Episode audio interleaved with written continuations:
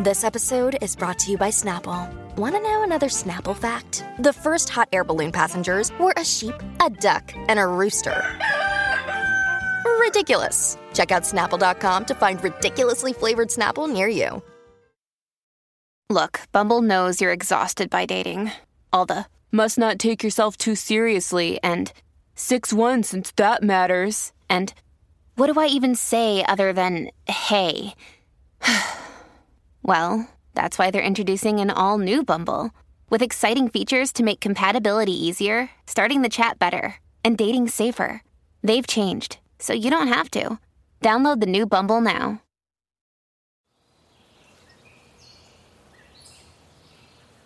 Today's podcast is all about homes and gardens and how to transform yours. We're talking to busy mum Claire Wainwright, who has created a hidden oasis in her back garden. So I want you to picture the scene. Step onto her patio, festooned with twinkling fairy lights, and take in the smells from the lavender planters and the pizza oven. And you'll find it hard to believe that you're just three miles from Birmingham city centre. She bought her Moseley home with her husband Will and kept a blog as they renovated it, but she could never have guessed it would lead to her changing her life.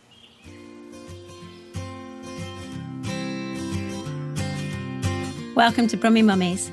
My name is Zoe Chamberlain. I'm a journalist, author, and mom. I launched Brummy Mummies as a community for families to help people connect both online and in person. My goal is to share with you stories from the most inspiring mums and dads to help you find out how they juggle family life and everything that comes with it. Tired of working in PR and marketing, Claire decided to take a career break and was stunned when a week later she was asked to work for a local interior design firm. Since then, Claire's stunning makeovers of her beautiful home and garden have been featured in magazines and on social media. Today, she shares her tips for renovating your home and garden. Hi, Claire. Thanks for joining us on the podcast today. It's great to have you here. Thank you. Thank you for having me. So, your beautiful kitchen and garden makeovers have been featured in magazines and on social media. Tell me a bit about what you've done. So, what what was your house and garden like to start with, and how have you transformed it? Um, the house is uh, an Edwardian house, like a big old Edwardian semi-detached house, and we loved it because it was a real project. Um, it had been well loved and well done, but many many years ago. Um, so it was very outdated. Um, it had great bones, lots of features, uh, but everything was old, falling apart, um, not really been touched, I don't know, maybe 30 or 40 years or something. We walked into the space when we were viewing the house and could immediately see the potential. And it was funny because the people that were selling it, they just said, Oh, we can't wait to leave. It's so dark. It was a very dark house, particularly the kitchen. Um, like you'd have to have the light on any time of the day, no matter how sunny it was outside. And um, I just stood in there and I thought, I just know exactly what to do here. And luckily, my husband was on the same page. Uh, we obviously had some differences. We made some compromises between each of what we wanted, but really, we kind of wanted the same overall effect. And we, well, we've gutted the whole house actually. So we pretty much started at the top and worked our way down to the bottom. And I think it took two or three years in total. Um, and yeah, everything, you know, we took the plaster off, we rewired, replumbed. There was, we found quite a lot of interesting things in the house that had been done, chimney places that had been knocked out and not supported, uh, lots of oh, structural work that we needed to sort out. Um, and we made a few tweaks and changes to the layout here and there. And then we kind of got down to the main extension kitchen at, at the end, really. Um, so, yeah, I think the whole thing took, probably took two or three years in total. The kitchen, I think, took about eight months from start to finish. Gosh. It's quite hard living with that, isn't it? Oh, it was with really horrible. going on. Yeah, really horrible. Uh, that whole oh. washing up in the bath thing and yes. having a lot of microwave meals. And so, what about your garden? What was that like to start with? The garden was something that we really loved when we viewed the house, and it was very it's a very mature garden, and um, with a lot of trees and a lot of the neighbours had very large mature trees as well. So it felt very green and almost woodlandy, and I loved that. But then when we moved in, we actually realised there was this massive pine tree that was the size of the house, which is three stories, so it was big, um, and took the width of the garden. Um, it was, whilst beautiful, it was blocking absolutely every shed of light that there was. So we took that down and kind of left a bit of a gaping hole. And then when we were doing all of the work to the house, the garden kind of got a little bit left and neglected. And uh, when you're doing an extension, you've got all the work and materials that kind of destroy everything a little bit. So once it was all done, we realised we were going to have to turn our attentions to the garden a little bit. Um, there wasn't a patio at all before. So when we did the extension, we put a patio in and a wall and put some flower beds in as well because there wasn't really there wasn't any flowers. It was all greenery.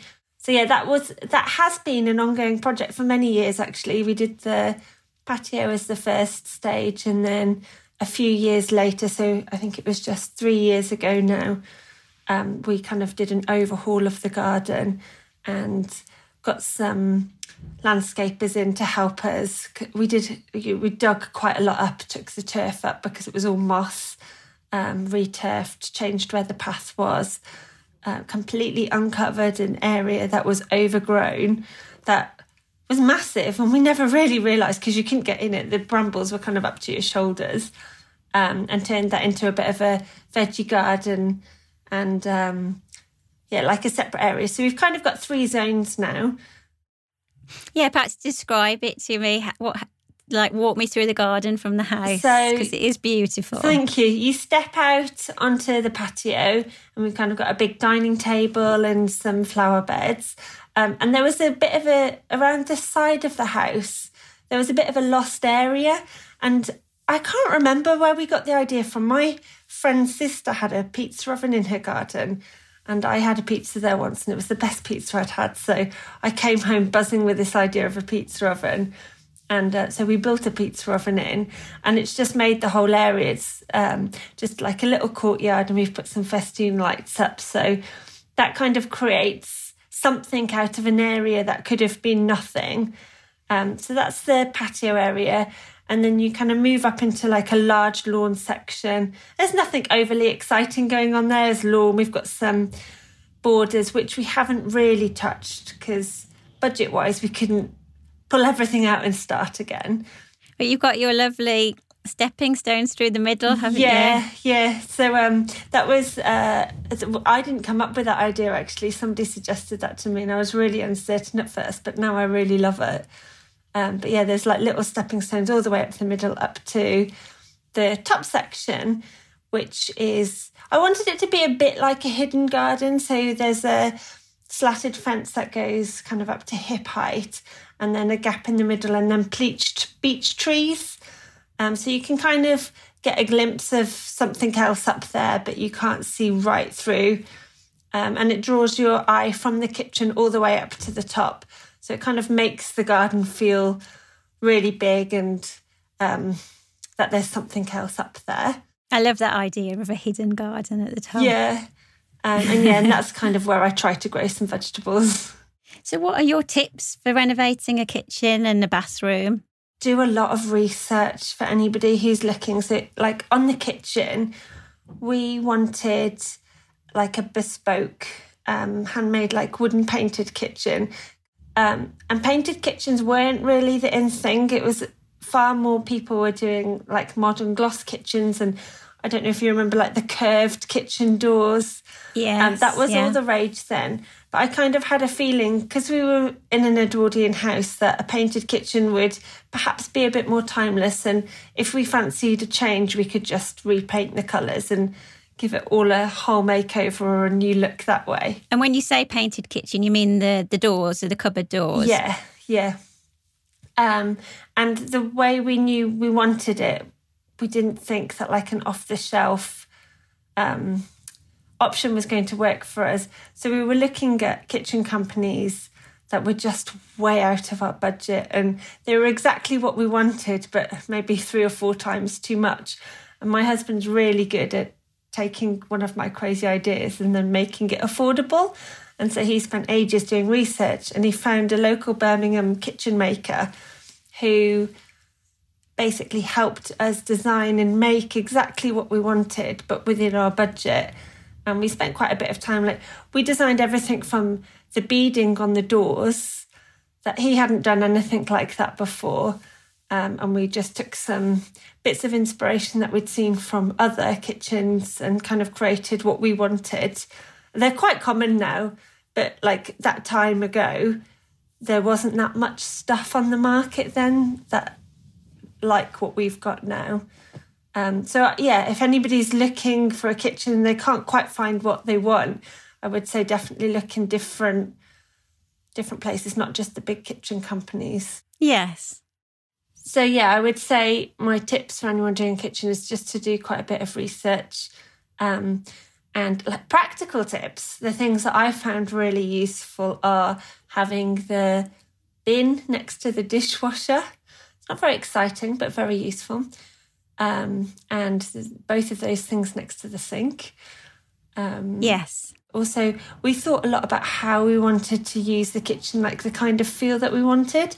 And we really wanted it to be social. I didn't want to be the one cooking and my husband to be either sat somewhere else or me to have my back to him all the time. So we put mm. the um, hob into our kitchen island. So he can sit at the island when he gets in from work. I'm cooking dinner and we can still have a face to face chat rather than yes. me being turned the other way. I know a lot of people put sinks into the island, but I also knew I'm not the quickest at putting the washing up away. And it would annoy me that there would always be plates left out. Yeah, that's really good. And then tips for a garden renovation. Gardens can be so expensive. I think that's what we learned. Like, not very sexy stuff costs a lot of money. Like, to move ground is expensive. Um, so, if you're not doing it yourself, if you don't have the time to do it yourself, then yeah, it's trying to find the best people to help you to do it within your budget. And I think for me, I um, I needed someone to help me a little bit with the planting to know what plants to put where. And I think that's what I've really learned as having a garden is that not all of the things that you want are going to work in the space that you've got. Um, some plants thrive in different spots. So I've kind of learned the hard way, thinking, oh, this will look great here. And then it dies because it's either not getting enough sun or getting too much yes. sun or things like that. So I think if you're replanting or kind of doing a big amount of planting work and you're not that confident, either do a lot of research or invest a little bit to get to make it right the first time because otherwise you'll just have to redo things. Plants are expensive. And so, what would be your advice to people if they're trying to make over a room or a garden on a tight budget? I think get your tape measure out has got to be my number one piece of advice because I think we've all been there where we see something online and think it's going to look great and perhaps don't measure properly and then it arrives and it's either too small or too big and it doesn't really work. So my first thing is get your tape measure out. Like with our kitchen, we cut things out of cardboard and to lay on the floor and masking tape things out on the floor to kind of get an idea of scale. And I've done that before with sofas in rooms just to make sure that, okay, perhaps with the tape measure it looks like it's going to fit, but really if you create the space out of cardboard or paper, you get a bit of a better idea of how it's going to work in the space. That's a good idea. And then there's so many places to shop online now where you can get such good bargains, like Facebook Marketplace and eBay are great, but also the, all the supermarkets have interior ranges, and you can get some brilliant stuff at like a fraction of the price of other places. So your uh, your son Seb is twenty months old now. Yeah. So do you think having children affects your plans and dreams when it comes to having you know to working on your home and garden? I think because we've mainly done the house already, things are already done. And looking back, there are some things that perhaps I would have done or wouldn't have done if we'd we were never really sure that we were going to have children or not. So we kind of ploughed ahead doing the house exactly how we wanted it, rather than bearing in mind, oh, one day we might have a toddler who's going to bash his head on that. Um, mm. uh, but I would say what I've learned since having Seb is storage is absolutely key. So um, I've been putting a bit more storage in and kind of anything going forward, any changes that we make, I would just make sure to have plenty of storage involved, plenty of space for storage because the stuff that children come with there's quite a lot and it just kind of to keep I like things to be reasonably tidy so I like to put things away and um, if you've got places to put stuff away, then you can feel like your home is still your own and not being completely overrun um, by children. so, do you think you're born with an eye for interiors, or is it something you can develop? I I think maybe a bit of both. I definitely think it's something you can develop. Thinking back to my childhood, I was definitely interested in beautiful homes. I remember, especially at Christmas, walking my dog around the streets with my mum and like craning my neck to look into people's houses to see how they decorated their tree or to see how you know they'd laid out their living room uh, but i was awful at, you know as as a child or as a teenager the things i did the way i had my bedroom i mean i'm sure we all made mistakes when we were younger but yeah, they wouldn't have won any awards. Um, so I definitely think that kind of thing develops and you can learn um, and grow. And I don't think you ever stop growing. Um, but I think you've got to have either a passion for it somewhere within you or a bit of an eye. Otherwise, you're not going to be that interested. And do you think the same with gardening? Do you think you're kind of naturally green fingered, or is that something that you can learn as well? I'm hoping it's something you can learn because I would definitely say I am a novice and I am very much learning year on year. I hope to get a bit better because I've still got things dying. My vegetable patch is not doing well this. I'm going to say this summer, but we're not really having a summer yet, are we? it um, doesn't feel like it. no. So yeah, I'm hoping it's something that um, you can get better at. So tell me a bit more about your blog. What's it called? The blog's called the green eyed girl.co.uk and um, it's a bit neglected at the moment since I've had Seb to be honest. There's not that many yes. hours in the day to um, keep uploading it. But it's kind of it's followed my life a little bit. So um, when we travelled more before lockdown and before children, I used to document our travels. Um, there was quite a bit of interiors on there, a bit of fashion and cooking, um, just all of the things that I was interested really, kind of day to day things that I thought maybe other people would enjoy to read or be inspired at. And what's been the response to the blog? Yeah, I think I, I think people people have enjoyed it. Um, I think things have moved away a little bit now from blogs. People more use Instagram and social media. So the blog's just kind of a more in depth version of what you'd find on social media or Instagram. So tell me a bit about your how you turned your passion into your career. Um, so kind of my history, my career history has been in PR, marketing and comms um, for my whole career really. And I'd kind of worked up worked my way up the ladder, I guess, and kind of was getting to where I thought I'd always wanted to be, and really realized it wasn't everything that I'd thought it was going to be.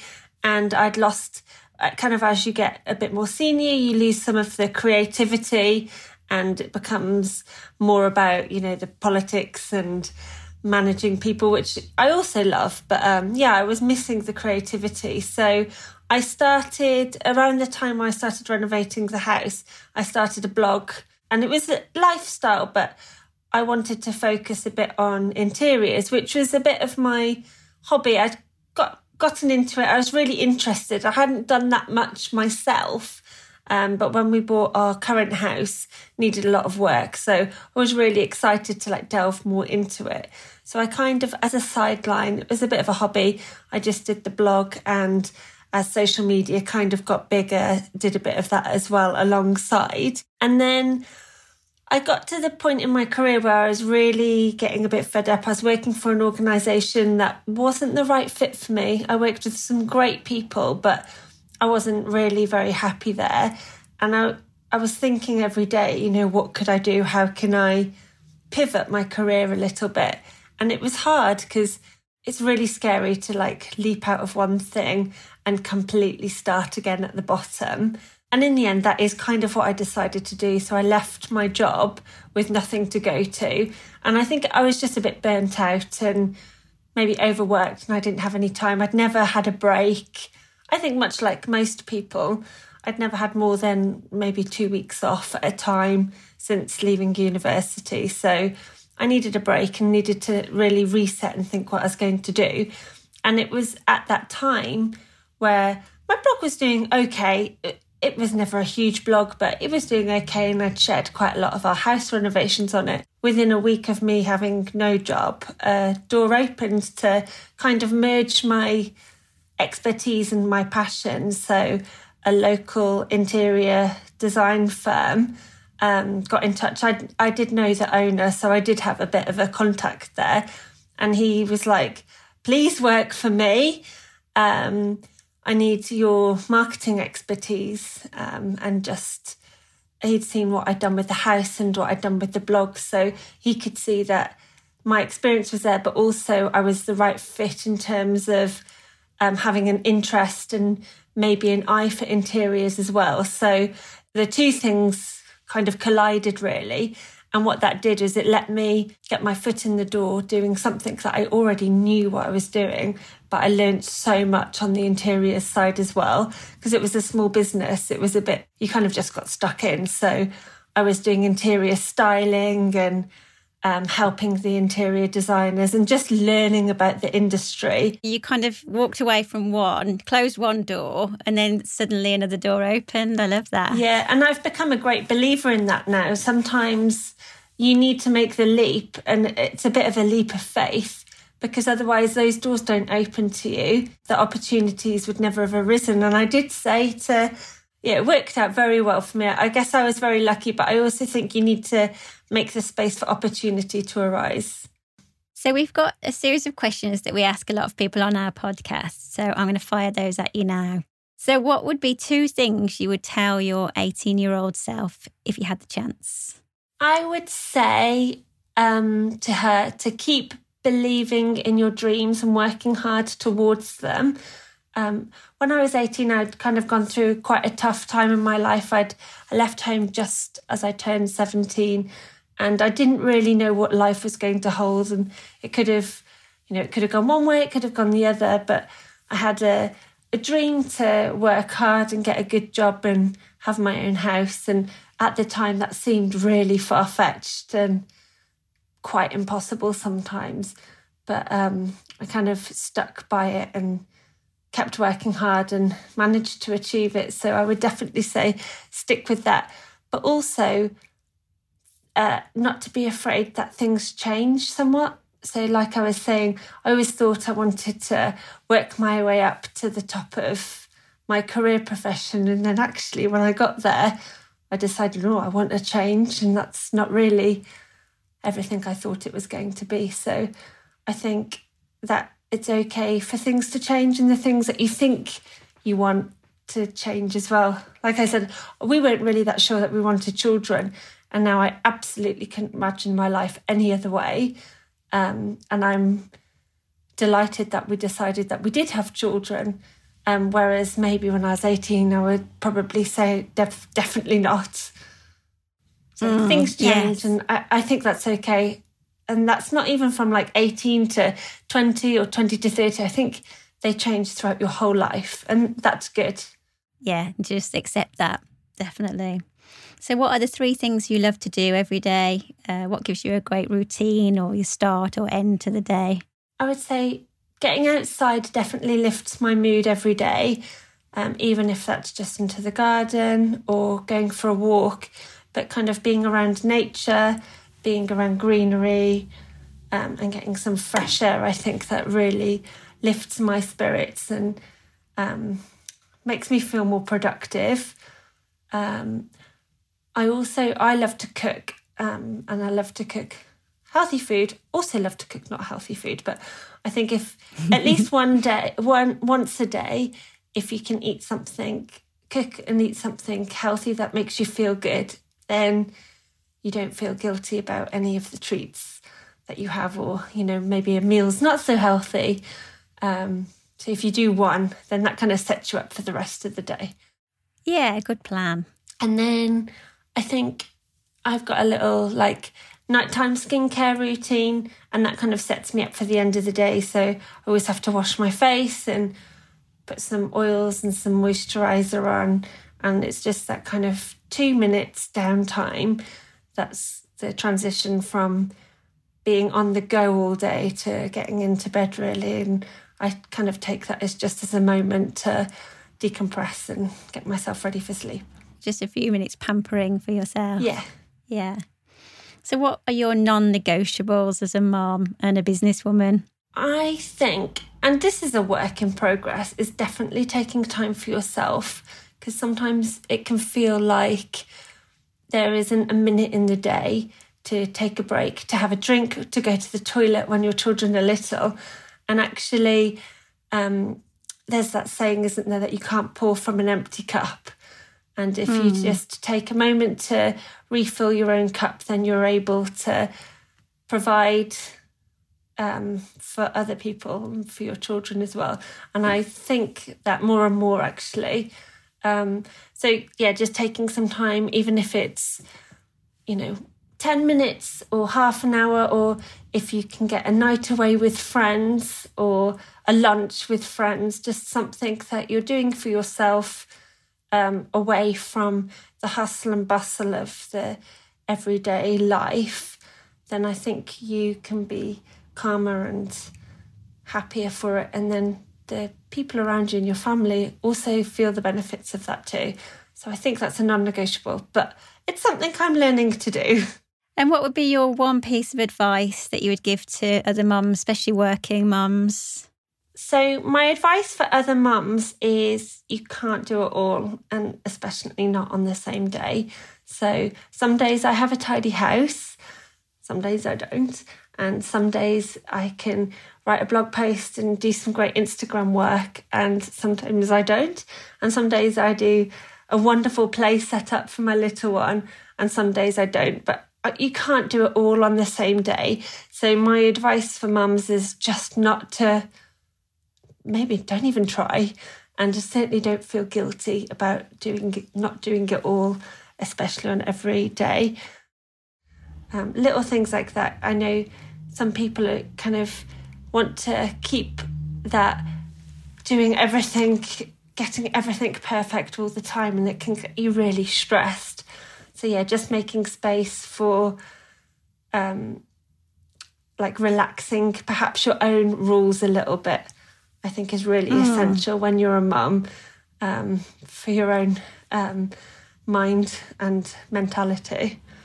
And also, um, Instagram's not real because you see a lot of people who look like they're doing it all um, and make everything look so perfect. But I don't think any of it is is the true story. It's just a highlight reel of um, people's best bits really and actually everyone's got the messy corner in the house and um, the takeaway food every now and again so yeah don't feel guilty about it. Yeah i totally agree with that and it's reminding yourself that isn't it? Yeah. When you kind of scroll through and you think oh that looks so good. Yeah exactly. Yes yeah.